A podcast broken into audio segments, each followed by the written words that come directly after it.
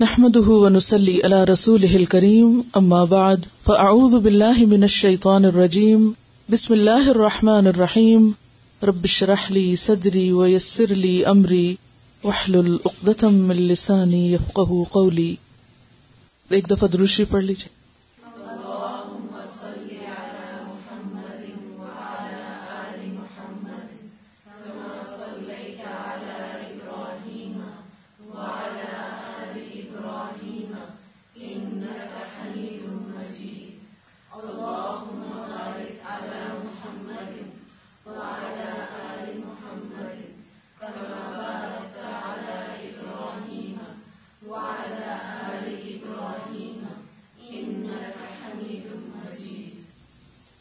پڑھ رہے ہیں دروشیف جمعے کا دن ہے۔ کوئی دلیل ہے جمعے کے دن دروشی پڑھنے کی؟ حدیث کی مجلس ہے اور نبی صلی اللہ علیہ وسلم کا ذکر بار بار آ رہا ہے اور اس میں خاص طور پر شعوری طور پر دروشی پڑھنے کی کوشش جو ہے وہ اس احساس کو تازہ کرتی ہے کہ ہم کس کے ساتھ ہیں یعنی علمی طور پر، قلبی طور پر۔ ان کے جو احسانات ہیں ہم پر، ان کا بدلہ تو ہم نہیں دے سکتے۔ سوائے اس کے کہ ہم درو شریف کی شکل میں آپ پر دعائیں خیر کر کے کچھ اس کام میں شریک ہو جائیں ہاں؟ پھر پڑھی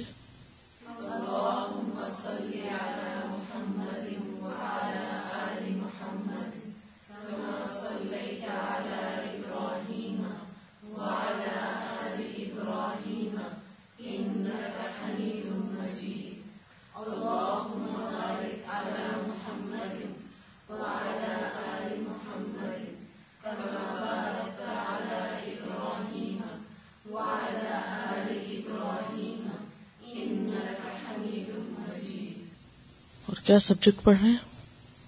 حسن اخلاق۔ دعا مانگی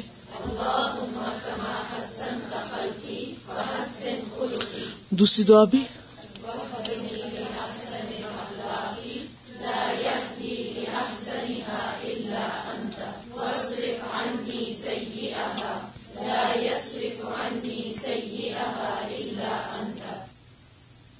ہمارا آج کا موضوع انشاءاللہ اللہ الکلام ہی ہے۔ اور گزشتہ ہفتے ہم نے جو احادیث پڑھی تھی، اگلی حدیث سے ہم آج کی گفتگو کا آغاز کریں گے انشاءاللہ۔ حدیث نمبر اڑتالیس سے۔ ان عائشہ قالت، کان کلام رسول اللہ صلی اللہ علیہ وسلم کلاما فصلا يفهمه كل من سمعه لم يكن يسرد سردا۔ رواہ ابو داود۔ آپ کے ہاں جو روایت لکھی ہوئی ہے اس میں آخری حصہ نہیں ہے۔ جب میں آج اس کو دوبارہ پڑھ رہی تھی تو یہ حصہ بھی مجھے ملا۔ تو آپ اس کو شامل کر لیں، یہ ابو داود ہی کی روایت ہے۔ لم یکن یسرد سردن۔ سردی لکھتے ہیں نا آپ لفظ؟ بس اسی سے ہے، سین رے دال سے۔ لم یکن یسرد سردن۔ ان عائشہ، حضرت عائشہ رضی اللہ تعالی عنہا سے روایت ہے۔ قالت، کہتی ہیں، کانا تھا۔ کلام رسول اللہ رسول اللہ صلی اللہ علیہ وسلم کا کلام کلام فصلن کلام جدا جدا، بات واضح، صاف، فصل یعنی ہر لفظ دوسرے سے الگ۔ یف ہم سمجھ لیتا تھا اس کو۔ کل من سمعہ ہر وہ شخص جو اس کو سنتا تھا۔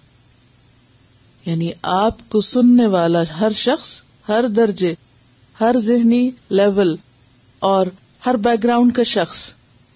آپ کی بات سمجھ جاتا تھا۔ ولم یقن یسرد سردن اور آپ بات کو طول نہ دیتے تھے۔ مختصر بات ہوتی تھی آپ کی۔ لمبی باتیں نہیں کرتے تھے۔ روا ابو داؤد۔ اس بات کی وضاحت ایک اور حدیث کرتی ہے۔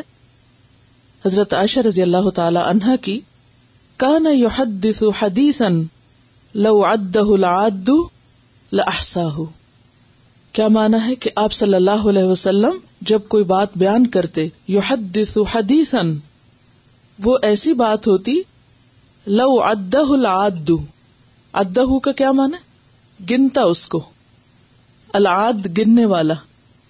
گننے والا اگر اس کو گنتا تو کیا ہوتا؟ لاد اس کو گن سکتا تھا کہ آپ نے ایک موقع پر کتنے الفاظ پر مبنی بات کی ہے۔ ہم اپنا جائزہ لیں؟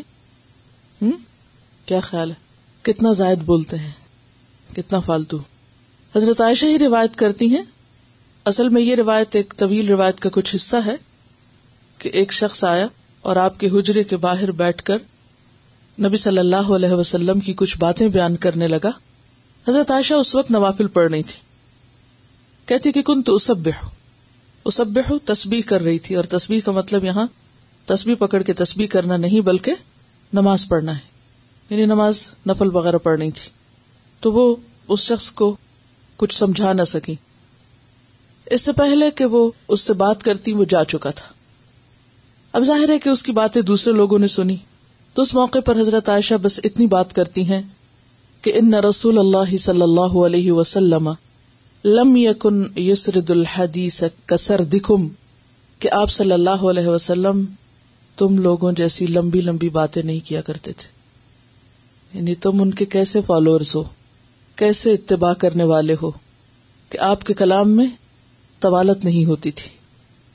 کیونکہ کسی بھی بات میں زیادہ طوالت، لمبی بات بات کا اثر بھی کھو دیتی ہے۔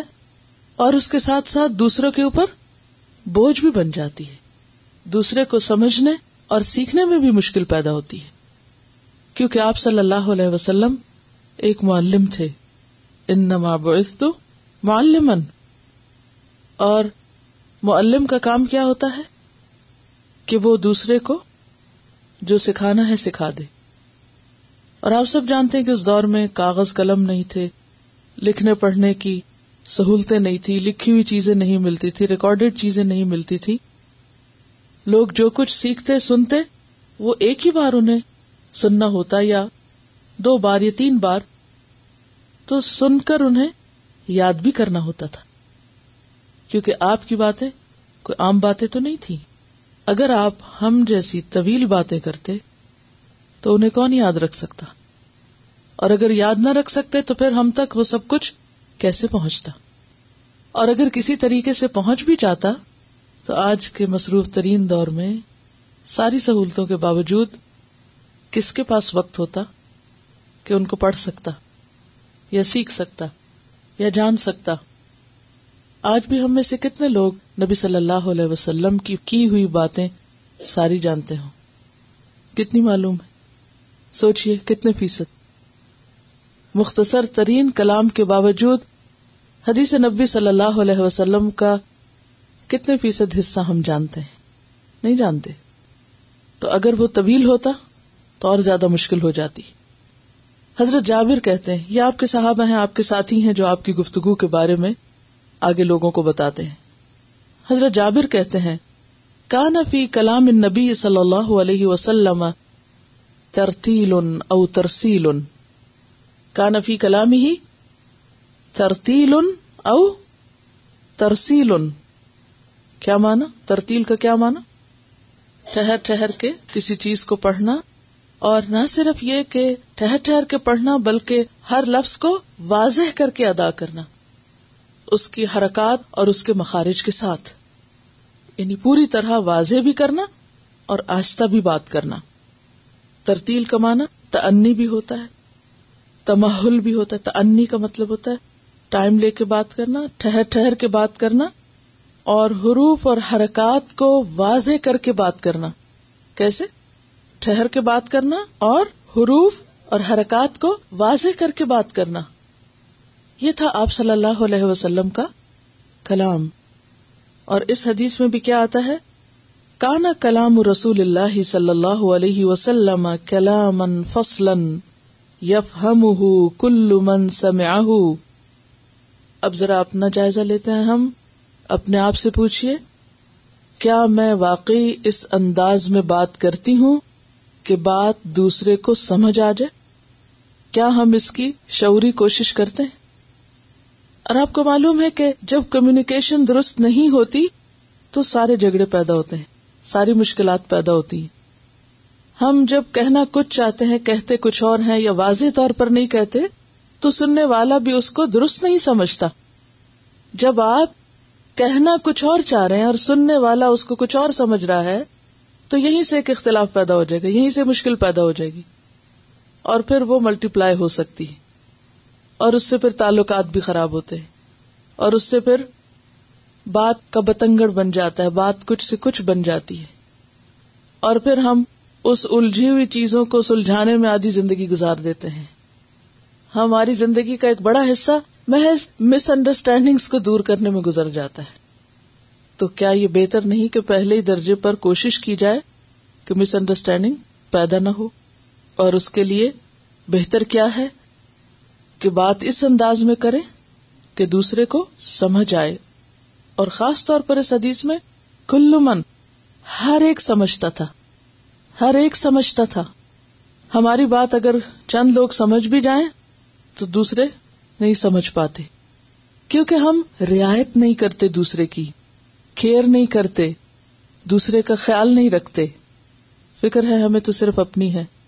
دوسروں کے لیے جینا تو سیکھا نہیں۔ اور گفتگو ایک ایسی چیز ہے جو ہم سب سے زیادہ دوسروں سے کرتے ہیں۔ کسی کے لیے کچھ کریں یا نہ کریں، باتیں ضرور کر لیتے۔ اور اگر باتیں بھی ایسی ہوں کہ جو دوسرے کو فائدہ نہ دیں، تو ہم نے اپنی زندگی سے دوسروں کو کیا فائدہ پہنچایا؟ کیا دیا کسی کو؟ اگلی حدیث دیکھیے۔ ان انس عن النبی صلی اللہ علیہ وسلم انه كان اذا تكلم بكلمه اعادها ثلاثا حتى تفهم واذا اتى على قوم فسلم عليهم سلم عليهم ثلاثا۔ عن انس رضی اللہ عنہ سے روایت ہے۔ ان النبی صلی اللہ علیہ وسلم، نبی صلی اللہ علیہ وسلم سے انہو، بے شک آپ، کانا تھے، اذا تکلم، جب کلام کرتے، بات کرتے، بکلمتن، کوئی بات اعادہا دہراتے اس کو، لوٹاتے اس کو سلاسن تین بار، حتیٰ یہاں تک کہ تو سمجھ لیا جاتا۔ یعنی تین بار تک آپ اس کو ریپیٹ کرتے، یہاں تک کہ آپ کی بات دوسروں کو سمجھ آ جاتی۔ اس سے مراد یہ نہیں کہ ہر بات ہی آپ تین بار بولتے تھے۔ اس سے مراد یہ کہ جو اہم باتیں ہوتی، یا جب آپ یہ محسوس کرتے کہ دوسرا شخص بات سننے میں مشکل محسوس کر رہا ہے، تو اس کو تین بار دہراتے۔ اسی طرح وہ ادا اتا اعلی قومن جب آپ کسی قوم کے پاس آتے۔ فسلم علیہم پھر آپ ان کو سلام کرتے۔ سلم علیہم سلاسن تو آپ ان پر تین بار سلام کرتے۔ سورت نور کی تفسیر میں ہم پڑھ چکے ہیں کہ آپ جب کسی کے ہاں ملاقات کے لیے جاتے، تو تین بار سلام کرتے۔ کیوں؟ کہ اگر ایک بار نہیں سنا، تو دوسری بار دوسری بار نہیں، تو تیسری بار۔ اور اگر جواب نہ ملتا تو واپس لوٹ آتے۔ جیسے کہ قرآن پاک میں آتا ہے کہ وہ اداقیل مرجع فرجع زبان حال سے کوئی کہے یا زبان قال سے کہے۔ ترمیزی کی روایت میں اس حدیث کی مزید وضاحت ملتی ہے۔ حضرت انس رضی اللہ عنہ ہی سے کہ کان اذا تکلم یعید الکلمت ثلاثا لتعقل عنہ۔ کہ نبی صلی اللہ علیہ وسلم جب بات کرتے تو تین بار دہراتے تاکہ آپ کی بات سمجھ لی جائے۔ گویا، آپ کی توجہ کس پر ہوتی؟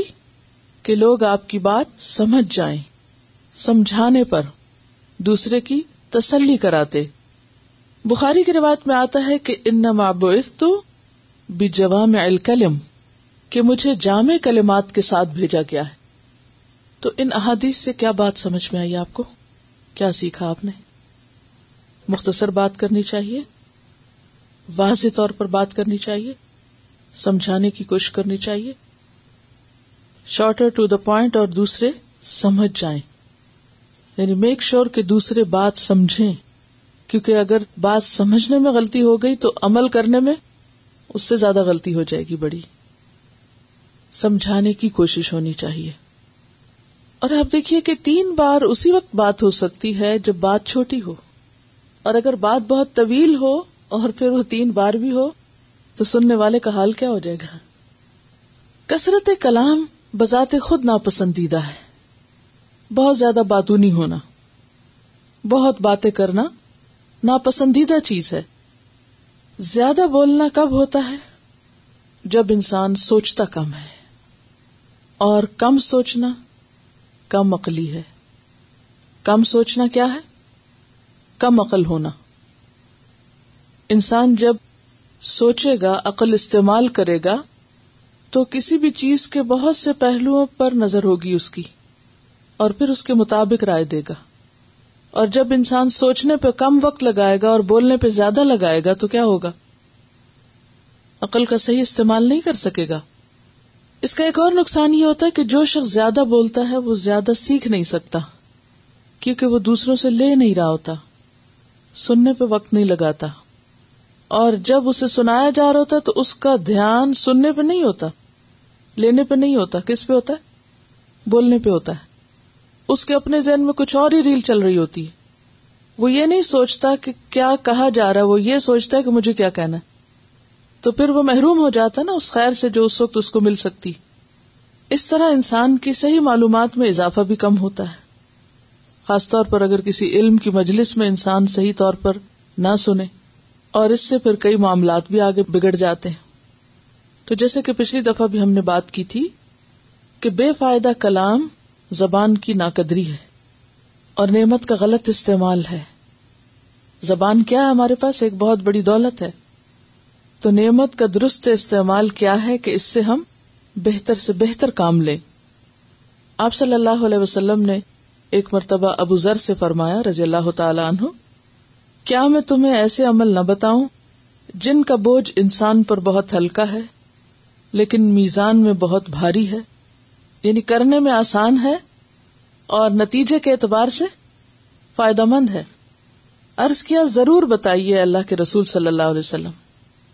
فرمایا علیہ کا بحسن الخلق و طول السمت علیہ کا بحسن الخلق، تم پہ لازم ہے حسن اخلاق و طول السمت اور طویل خاموشی، زیادہ وقت کے لیے خاموشی اختیار کرنا۔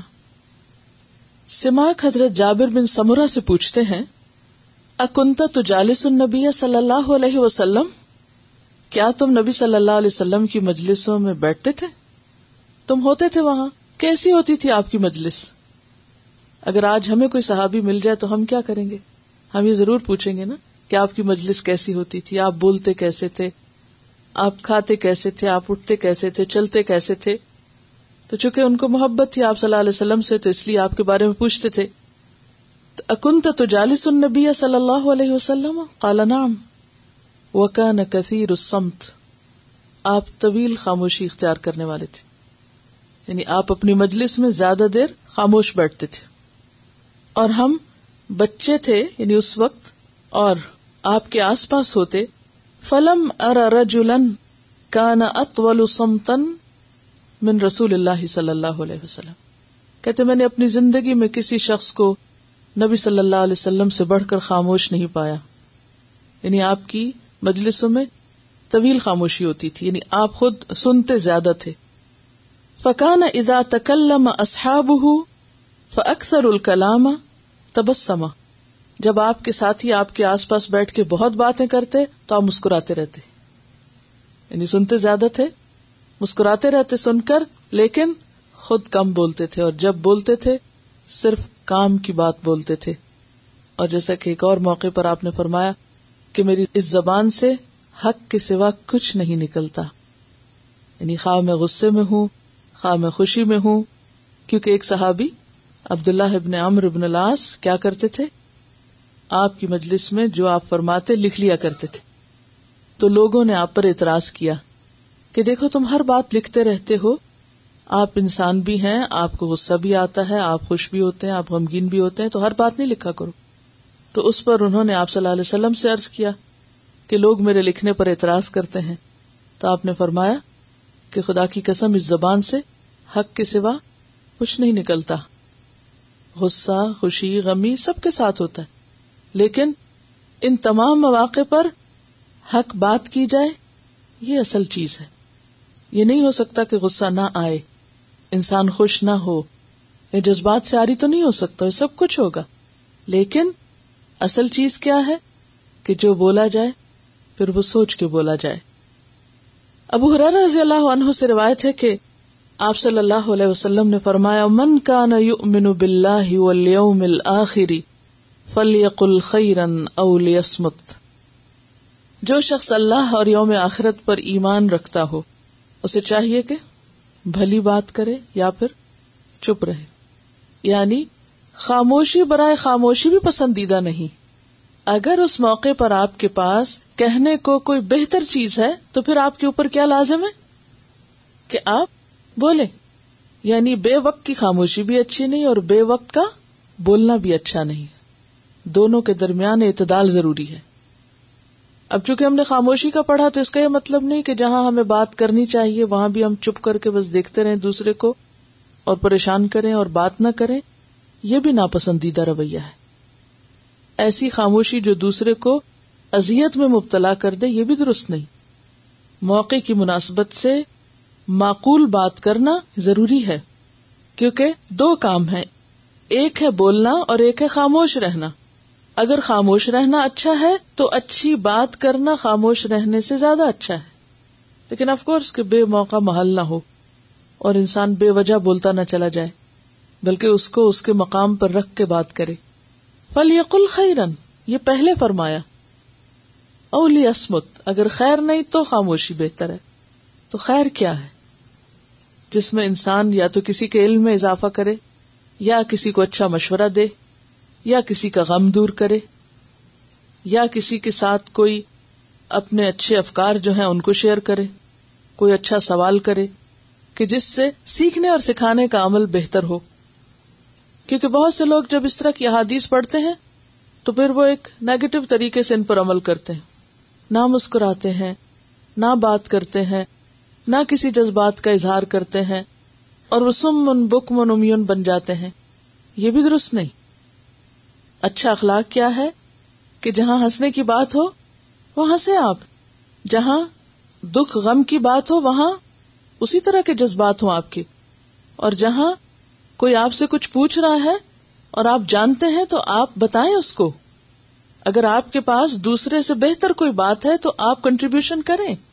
فل یقل خیرن خیر کو بانٹنا چاہیے، خیر کے ساتھ بخل نہیں کرنا چاہیے۔ خیر کو شیئر کرنا چاہیے، لیکن موقع محل کے ساتھ، مناسب انداز میں، ضرورت کے مطابق، بلا ضرورت نہیں۔ اصل چیز اعتدال ہے۔ اب اگر اس وقت میں خاموشی اختیار کر لوں، تو یہ خاموشی فائدہ مند نہیں ہوگی، کیونکہ ایک معلم جو ہے، اسے سکھانا ہے اور سکھانے کے لیے جو ضرورت کی بات ہے، وہ بتانا ہے۔ ہاں ارریلیونٹ باتیں ادھر ادھر کی باتیں جو موضوع سے ہٹ کر ہوں اور وقت گزاری کا باعث ہو، وہ درست نہیں۔ لیکن اگر کوئی ایسی چیز جو آپ کے علم میں، عمل میں اضافے کا سبب ہو، بہتری کا سبب ہو، تو وہ بولنا اور وہ بتانا بے فائدہ نہیں۔ یہ کس میں آتا ہے؟ خیر میں آتا ہے۔ یہ خیر بانٹنا ہے۔ فل یقل خیرن خیر بانٹنا چاہیے، اسے بخل نہیں کرنا چاہیے، لیکن اعتدال کے ساتھ۔ اصل میں سمجھداری کیا ہے کہ جہاں بولنے کی ضرورت ہو، وہاں بولا جائے اور جہاں خاموشی کی ضرورت ہو وہاں خاموش رہا جائے، خود بھی بولا جائے اور دوسرے کو بھی بولنے کا موقع دیا جائے۔ مشکل کہاں ہوتی ہے کہ جب آپ صرف اپنی سناتے جاتے ہیں اور دوسرے کو بات کرنے کا موقع نہیں دیتے۔ موقع کی مناسبت سے با مقصد گفتگو ہونی چاہیے۔ جو شخص زیادہ بولتا ہے وہ سیکھ نہیں سکتا۔ جو حدیث ہے نا کہ فل یقل خیرن اولی اسمت تو جس سے کچھ بھی بھلائی ہو خواہ وہ سوال ہو، خواہ وہ جواب ہو، خواہ وہ مشورہ ہو، خواہ وہ کچھ بھی ہو، اچھی رائے ہو، اس کا ضرور اظہار کرنا چاہیے۔ اگر آپ کی بات سے دوسرے کو دل آزاری ہو اور دوسرے کو آپ مس لیڈ کر رہے ہیں، یا یہ کہ آپ کی باتوں سے فساد پیدا ہو رہا ہے، چاہے آپ کی نیت اچھی ہے یا آپ سچ بول رہے ہیں، لیکن اس سے ایک نتیجہ غلط نکل رہا ہے تو ایسے بہتر ہے کہ انسان پھر خاموشی اختیار کرے۔ بے وقت کی خاموشی اور بے وقت کا بولنا دونوں ہی درست نہیں۔ حق بات کہنا اور سچائی کی بات کرنا اور اس موقع پہ خاموش نہ رہنا، اس میں صرف ایک بات ضرور سامنے رکھیں کہ اگر حق بات بولنے سے خیر سامنے آ رہی ہو تو بولے اور اگر حق بات کہنے سے یعنی اس کے نتیجے میں ایک فساد سامنے آنے والا ہو تو اس وقت پہ خاموشی بہتر ہے۔ موقع محل کی مناسبت ہے، وہ بھی بے حد ضروری ہے۔ بعض لوگ خوشی کے محفل میں سنجیدہ ہو کے منہ بنا کے بیٹھ جاتے ہیں اور جو دوسروں کی بھی خوشی چھین لیتے ہیں۔ یہ بھی ناپسندیدہ ہے۔ آپ صلی اللہ علیہ وسلم کیا کرتے؟ صحابہ خوب خوب بول رہے ہیں۔ آپ کیا کرتے رہتے تھے؟ آپ صرف سنجیدہ ہو کے خوف زدہ شکل بنا کے نہیں بیٹھ جاتے تھے، بلکہ آپ مسکراتے رہتے تھے۔ یعنی سنتے رہتے تھے، مسکراتے رہتے تھے۔ اور جہاں کوئی ایسی بات ہوتی جو درست نہیں ہوتی تو آپ بیچ میں روک بھی دیتے تھے کہ ایسے نہیں، ایسے کہو۔ جہاں اصلاح کی ضرورت ہوتی، وہاں اصلاح بھی کرتے تھے۔ دہرانے والی بات بھی بہت ضروری ہے کہ اگر کسی کو سمجھ نہیں آئی تو ہم دہرانے میں بعض اوقات بہت ناراض ہوتے ہیں۔ پہلی دفعہ کہاں تھے؟ پہلے کیوں نہیں سنا؟ یعنی ہم عموماً غصے کا اظہار کرتے ہیں اگر کوئی ہم سے دوبارہ بات پوچھے تو۔ وہی بات ریپیٹ کرنے کو کہے۔ الفاظ کھانے نہیں چاہیے۔ اور جیسے کہ پچھلی دفعہ بھی میں نے آپ سے حدیث عرض کی تھی، حضرت اقبا بن عامر نے آپ سے پوچھا تھا کہ مجھے نجات کا کوئی نسخہ بتا دیجیے کہ میری کسی طرح نجات ہو جائے۔ صحابہ کرام کی فکر یہی تھی، ان کی زندگی میں سب سے بڑا مقصد یہی تھا کہ آخرت میں ہماری چھوٹ ہو جائے۔ کیا بتایا تھا؟ ام سے کالئی کا لسانک ولیسا کا بیتک وب کی اعلی خطی اتک کتنی خوبصورت عربی زبان۔ کتنے کم الفاظ میں کتنے مؤثر طرح پیغام پہنچتا ہے۔ دوہراؤ ام سک علیہ کا لسانک ام سک علیہ کا لسانک ولیسا بیتک وب کی اعلی خطی اتک وب کی اعلی خطی اتک اپنی خطاؤں پہ رویا کرو۔ یہ نسخہ ہم میں سے کتنے لوگ استعمال کرتے ہیں نجات کا۔ ہماری توجہ زیادہ تر گھر سے باہر کے معاملات پر ہوتی۔ دنیا بھر کی سیاست پر گفتگو کرنا ہم فرض سمجھتے ہیں۔ اپنی غلطی نظر نہیں آتی۔ اور اگر نظر ہی نہیں آتی تو روئیں گے کہاں سے؟ سوچیے اپنے بارے میں۔ سیلف انالیس کے لیے کوشچن لکھیے کہ میں زندگی میں کتنی بار، چلیے زندگی تو بہت لمبی ہو جائے گی۔ ہفتے میں کتنی بار اپنی غلطی پہ روتی ہوں؟ ایک ہفتے میں کتنی بار میں اپنی غلطی پر روتی ہوں؟ کیونکہ یہ تو ہو نہیں سکتا نا کہ پورے ہفتے میں کوئی ہم غلطی کرے ہی نہ۔ ہو سکتا ہم میں سے کوئی یہ دعوی نہیں کر سکتا کہ میں ہفتہ بھر کوئی غلطی نہیں کر سکتی۔ یا میں نے آج کے دن کوئی غلطی کی نہیں۔ کوئی کہہ سکتا ہے۔ کوئی بھی نہیں کہہ سکتا۔ نہ میں کہہ سکتی ہوں، نہ آپ کہہ سکتے۔ کوئی نہیں کہہ سکتا کہ میں نے آج دن بھر کوئی غلطی نہیں کی۔ یا میں نے ہفتہ بھر کوئی غلطی نہیں کی۔ اگر ہم ہر روز غلطی کرتے ہیں اور ہر ہفتے میں کئی غلطیاں کرتے ہیں تو ان کے اوپر رونے کا تناسب کیا ہے؟ زیرو۔ اس کا تو وقت ہی نہیں ہے۔ اور یہ بات عورتوں سے نہیں، مردوں سے آپ نے کہی تھی۔ اور عورتیں بھی اس میں شامل ہیں۔ کیونکہ مردوں کے لیے تو عام طور پر رونا کیا سمجھا جاتا ہے؟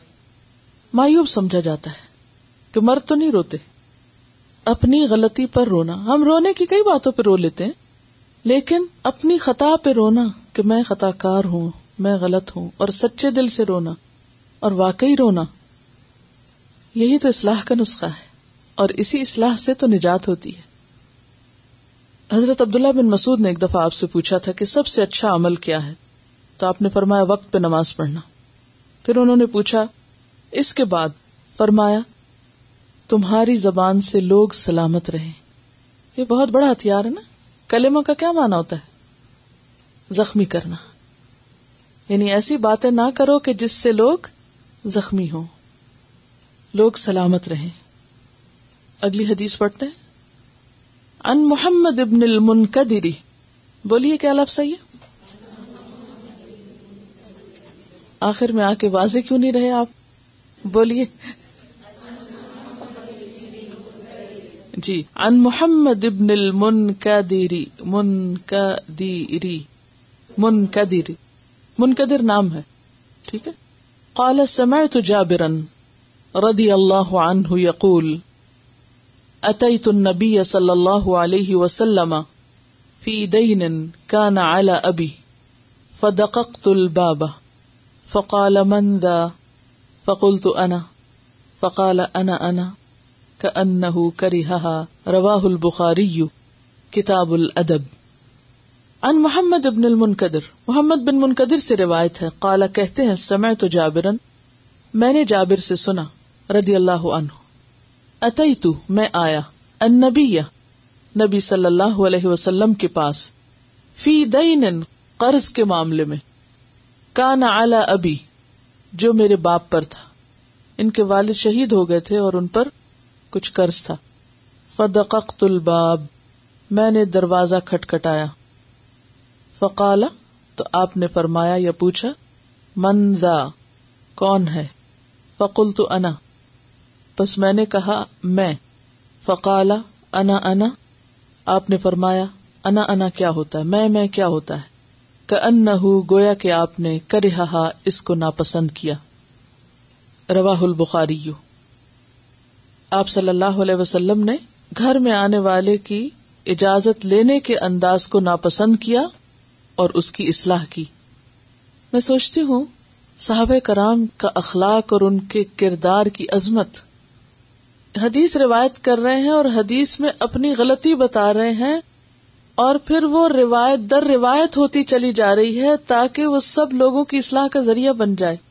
کیا ہم اتنی ہمت رکھتے کہ اگر ہم نے کہیں کوئی غلطی کی ہو اور کسی نے ہماری اصلاح کی ہو اور پھر ہم کہیں بھری مجلس میں بیٹھ کے یہ کہیں کہ فلاں موقع پر میں نے یہ غلطی کی اور فلاں نے میری یوں اصلاح کی۔ سوچئے، کتنی ضرورت کی بات ہے نا؟ اسی کا نام اخلاق ہے۔ کسی کمپلیکس کا شکار نہیں تھے۔ واضح تھے، صاف تھے، دل کے بھی صاف، قول کے بھی صاف۔ اور انہیں اس بات سے کوئی شرمندگی نہیں تھی۔ اپنی ذات سے دوسروں کو بھی سکھایا کہ میں نے ایسا کیا اور آپ نے یہ فرمایا اور آپ نے اس کو ناپسند کیا۔ گویا وہ عمل جو آپ نے حضرت جابر کے بارے میں ناپسند کیا، حضرت جابر خود اس کو آگے بتا رہے ہیں، تاکہ کوئی ایسا اور نہ کرے۔ اور اس سے سیکھنے کی بات یہ پتہ چلتی ہے کہ گفتگو یا کمیونیکیشن جو ہے وہ واضح ہونی چاہیے، اور اتنی واضح الفاظ اور الفاظ کے چناؤ کے اعتبار سے کہ دوسرا شخص بات پوری سمجھ جائے۔ اس انداز میں کوئی بات نہیں کرنی چاہیے کہ دوسرا ایک حیرانی اور پریشانی میں رہ جائے۔ مثلاً ٹیلی فون پر اپنا نام نہیں بتانا اور کہنا اچھا آپ نے پہچانا ہی نہیں۔ یا دروازے پہ آ کے نام نہیں بتانا۔ یا یہ کہ ملاقات کے وقت اپنے آپ کو انٹروڈیوس نہ کرانا اور دوسرے سے توقع رکھنا کہ اچھا پہچانے آپ۔ یعنی دوسرے کا امتحان لینا اور اس کو وہاں لیٹ ڈاؤن کرنا، شرمندہ کرنا۔ یہ بھی شرمندہ کرنے میں آتا ہے نا؟ کیا؟ اچھا تو پہچانا ہی نہیں۔ اتنی جلدی بھول گئے۔ یعنی سامنے والے کو مشکل میں ڈالنا ایسی چیزیں جو ہے یہ بھی ناپسندیدہ ہے کیونکہ دوسرا شخص اس وقت امبیرسمنٹ میں کچھ بھی کر نہیں سکتا، وہ کرے تو کرے کیا؟ سوائے اس کے کہ یہ کہے کہ میں خطا کار ہوں۔ وہ ایک لمبی بات شروع ہو جاتی۔ اگر کوئی شخص سلام کر کے نام بولے کہ میں فلاں بول رہا ہوں اور مجھے فلاں سے بات کرنی اکثر میسجز جو ہوتے ہیں، مثلا ریکارڈیڈ میسجز اس میں کیا ہوتا ہے کہ بعض اوقات لوگ یہ ضرور کہتے ہیں کہ ہم نے اتنی دفعہ فون کیا، آپ ملتے نہیں یا بات نہیں ہو رہی آپ سے، تو پلیز ہمیں کال کر لیں۔ کہاں کال کریں؟ نمبر بھی نہیں چھوڑتے۔ اور پھر اگلی دفعہ پھر فون کریں گے اور کہیں گے کہ ہم نے فون کیا تھا اور آپ نے کال بیک بھی نہیں کیا۔ کہاں کال کریں؟ نام تک نہیں بتایا، کام بھی نہیں بتایا۔ اب قصور اپنا ہے۔ لیکن اعتراض سارا دوسرے پر ہوگا۔ یہ رویہ بھی درست نہیں ہوتا۔ ہمیں یہ دیکھنا چاہیے کہ کہاں ہم میں کمی رہ گئی۔ یعنی اگر دوسرے نے کوئی چیز نہیں لوٹائی یا کوئی بات نہیں کی، اور پھر بعض اوقات متضاد بات کرتے ہیں۔ ایک دفعہ کہیں گے کہ ہم آپ کو خود کال کر لیں گے، اسی میں آخر میں ہوگا، آپ کال کر لیں ہمیں۔ اب یہ نہیں سمجھ آتا کہ ہم کس حکم پر عمل کریں۔ پہلے پر یا دوسرے پر۔ تو باتوں کے اندر کنٹروڈکشن ہونا، دوسرے کو واضح نہ کر پانا، یہ نہیں پتا چلنا کہ آپ دوسرے سے کیا چاہتے ہیں۔ یعنی دوسرے کو یہ بتانا بے حد ضروری ہوتا ہے کہ آپ کی اس سے کیا ایکسپیکٹیشن ہے۔ اگر آپ اپنی ایکسپیکٹیشن بتا دیں تو دوسرا آپ سے اسی کے مطابق معاملہ کر لے گا۔ یہاں جو راوی ہیں، محمد ابن المنقدر کون ہوں گے یہ بھلا؟ صرف حدیث کی چین پڑھ کر یہ بتا دیجیے کہ یہ کون ہو سکتے ہیں۔ تابعی ہیں۔ کیوں تابعی ہیں؟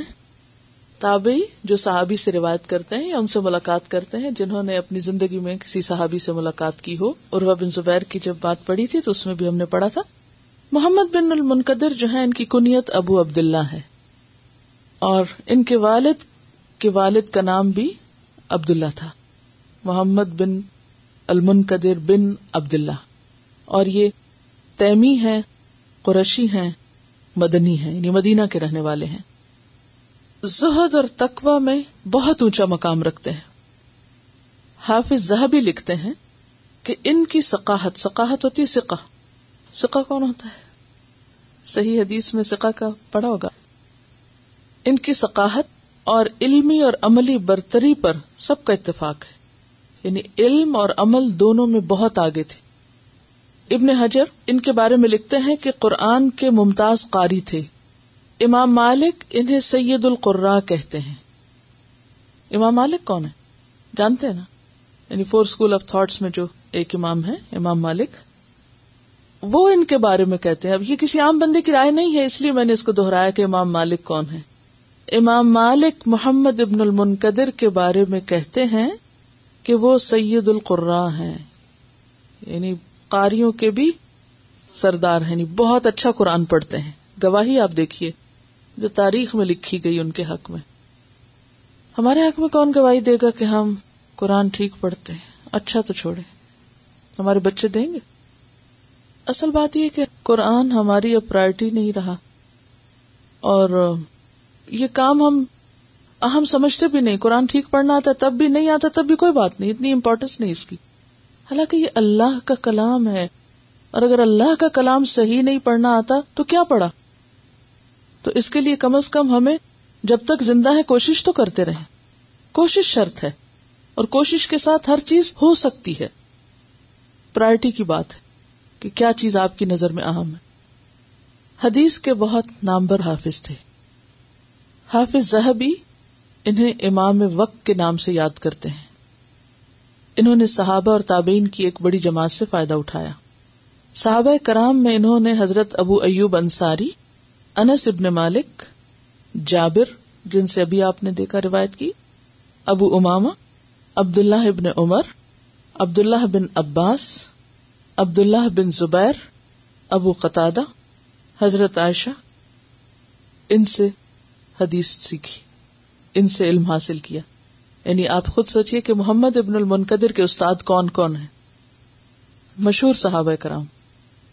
تابعین میں سعید ابن المسیب عروا بن زبیر، معاذ بن عبد الرحمان سعید ابن عبد الرحمان ابن یربو اور دیگر لوگ بھی ہیں۔ ابن اویانا کہتے تھے کہ وہ صدق کی کان تھے۔ صدق کس کو کہتے ہیں؟ سچ۔ سچائی کی کان تھے کہ آپ ان کے پاس جا کے بیٹھے تو اتنی سچی باتیں آپ کو ملیں گی کہ جیسے کان آپ کھودیں اور اس میں سے سونا نکلتا ہے اور نکلتا ہے اور نکلتا ہے۔ یعنی جتنا علم ان کے پاس تھا، جتنی باتیں ان کے پاس تھی وہ سچائی پر مبنی تھی ہم عام طور پر کن محفلوں کو انجوائے کرتے ہیں؟ جہاں ہنسی مذاق ہو، چاہے وہ جھوٹی باتیں کیوں نہ ہو کسی کی جھوٹی تعریفیں، کسی کا مذاق اڑانا، کسی کا کچھ۔ تم کہتے ہم نے بہت انجوائے کیا۔ جبکہ ان کے بارے میں کیا آتا ہے کہ سچائی کی کان تھے، کوئی غلط بات یا جھوٹی بات اپنی زبان سے نہیں نکالتے تھے۔ بڑے بڑے نیک لوگ ان کے پاس آ کے بیٹھتے تھے۔ صلاح ان کی مجلس میں آ کے بیٹھتے۔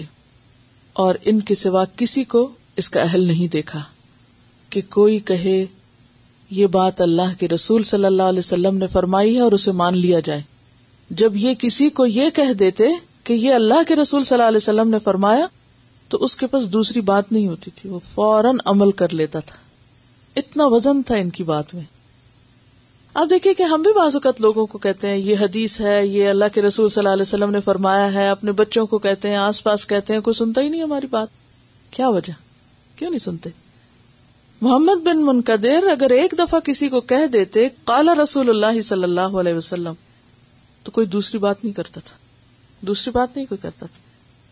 مان لیتا تھا۔ اور یہ انہی کا خاصا تھا۔ کسی اور کی بات میں یہ اثر نہیں تھا جو ان کی بات میں تھا۔ کردار کا وزن ہوتا ہے نا۔ جنہوں نے ان سے استفادہ کیا، ان کے شاگرد کون کون تھے؟ اس میں سب سے پہلے ان کے اپنے ہی بیٹے یوسف اور منقدر اور بھتیجے ابراہیم۔ پھر عام لوگوں میں امر ابن دینار، امام زہری، نام سنا ہوگا امام زہری کا۔ ایوب، انس ابن عبید، سلمہ بن دینار، امام جعفر صادق ہشام بن عروا یاہی ابن سعید، ابن جریج، یہ سب ان کے شاگرد تھے، بڑے بڑے آئمہ ان کے شاگرد تھے۔ فقہ اور فتوا میں بھی ان کو بہت مہارت حاصل تھی، اور مدینہ کے بڑے بڑے فقہا میں ان کا شمار ہوتا تھا۔ یہ اپنے نفس کے ساتھ بہت سختی کرتے تھے یعنی اپنے دل کی باتیں بہت کم مانتے تھے۔ امام مالک کہتے ہیں کہ وہ عابد و زاہد ترین لوگوں میں سے تھے۔ ان کے دل میں اللہ کا اتنا خوف تھا کہ قرآن پڑھ کر بے اختیار آنسو جاری ہو جاتے ان کے۔ ایک مرتبہ رات کو تحجد میں قرآن کی تلاوت کر رہے تھے کہ ایک آیت پر پہنچ کر بہت روئے اور صبح تک اس رونے کے آسار تھے ان پر۔ کسی نے پوچھا کہ آپ کی حالت آج ایسے کیوں ہے؟ تو انہوں نے کہا، آج میں قرآن پڑھ رہا تھا، جب اس آیت پر پہنچا تو میں ضبط نہ کر سکا۔ کیا آیت تھی؟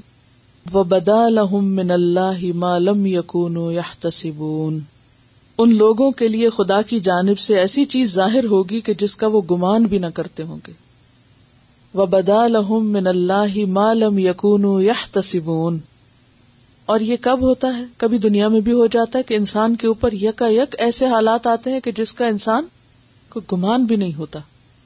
لیکن دنیا تو گزر ہی جاتی ہے، یہ اسے آخرت کے کانٹیکس میں لے رہے تھے کہ مرنے کے بعد اگر انسان پر وہ چیز سامنے آئے کہ جس کا اسے خیال بھی نہ گزرا ہو۔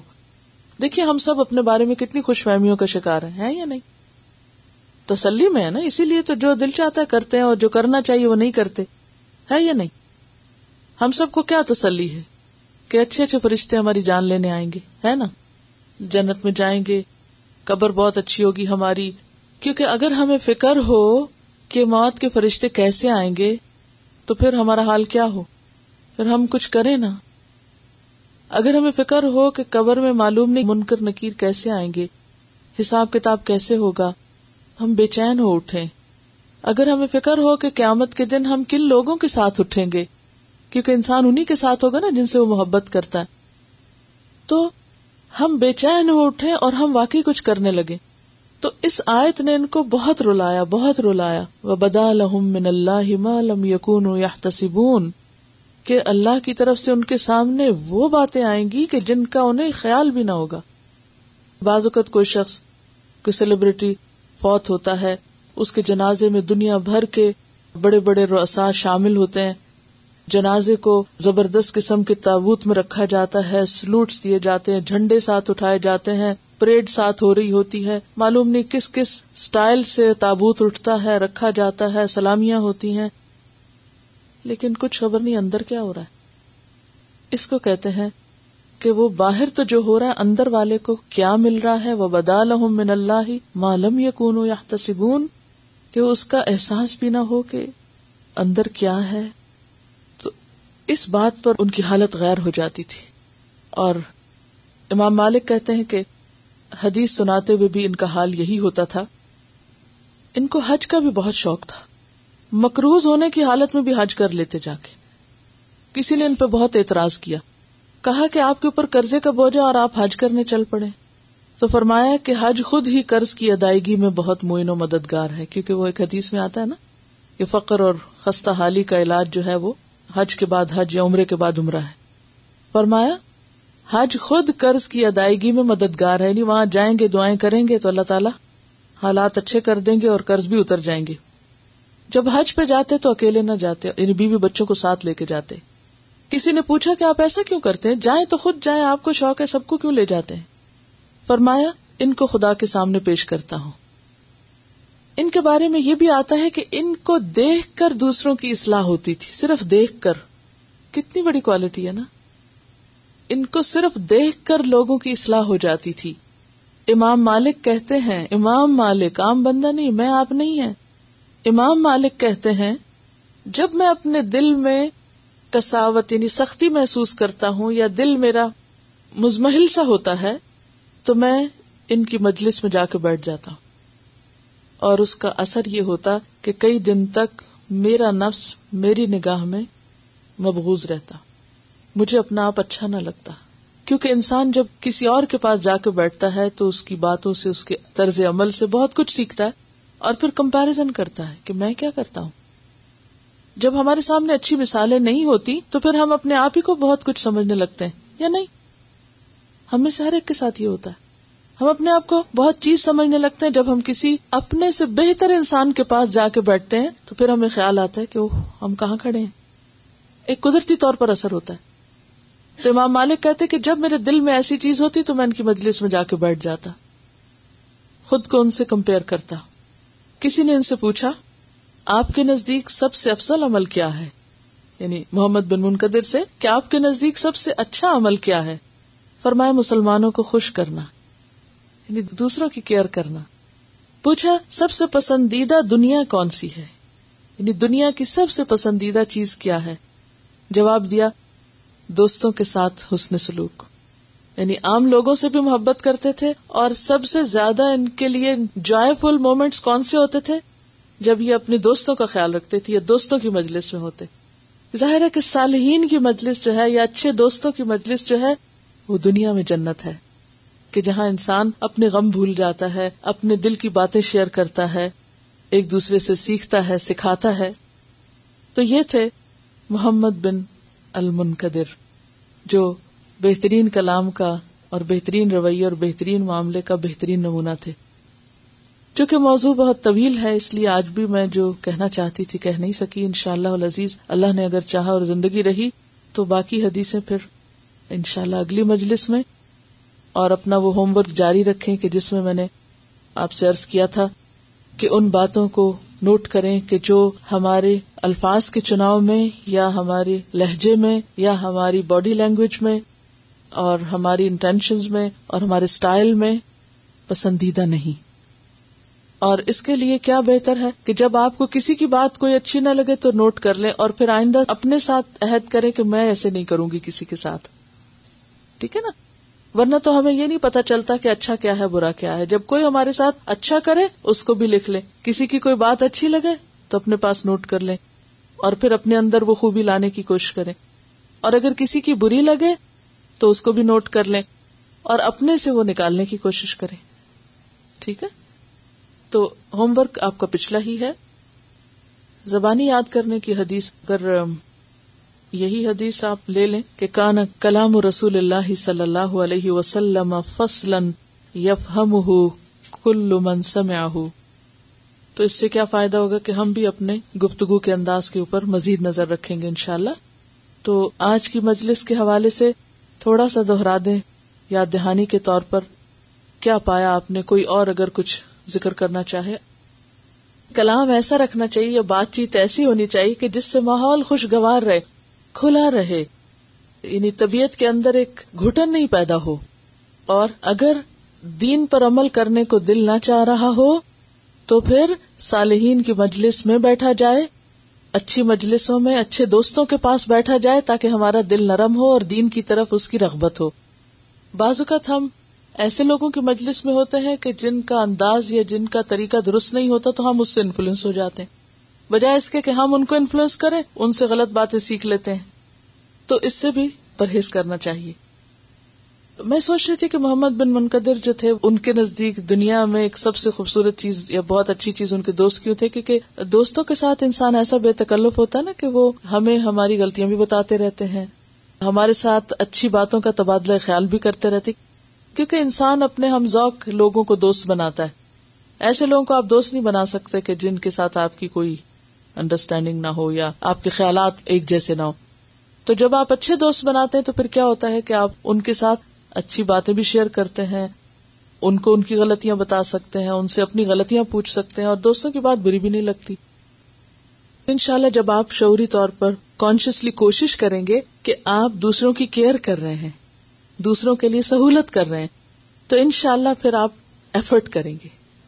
ہم دنیا میں ہر اچھی چیز کے لیے ایفرٹ کرتے ہیں نا۔ اپنے لباس میں، اپنے اسٹائل میں، اپنی ہر چیز کو بہتر سے بہتر کرنے کی کوشش کرتے ہیں۔ اپ ٹو ڈیٹ کرتے ہیں۔ تو ان شاء اللہ جب سنت اور سیرت ہم پڑھ رہے ہیں تو اس کی روشنی میں بھی ہم اپنے اسٹائل کو کوشش کے ساتھ بہتر کریں گے ان شاء اللہ سبحان کا نشد اللہ اللہ الا انت نستخ فروقہ و نتوب السلام علیکم و رحمت اللہ وبرکاتہ۔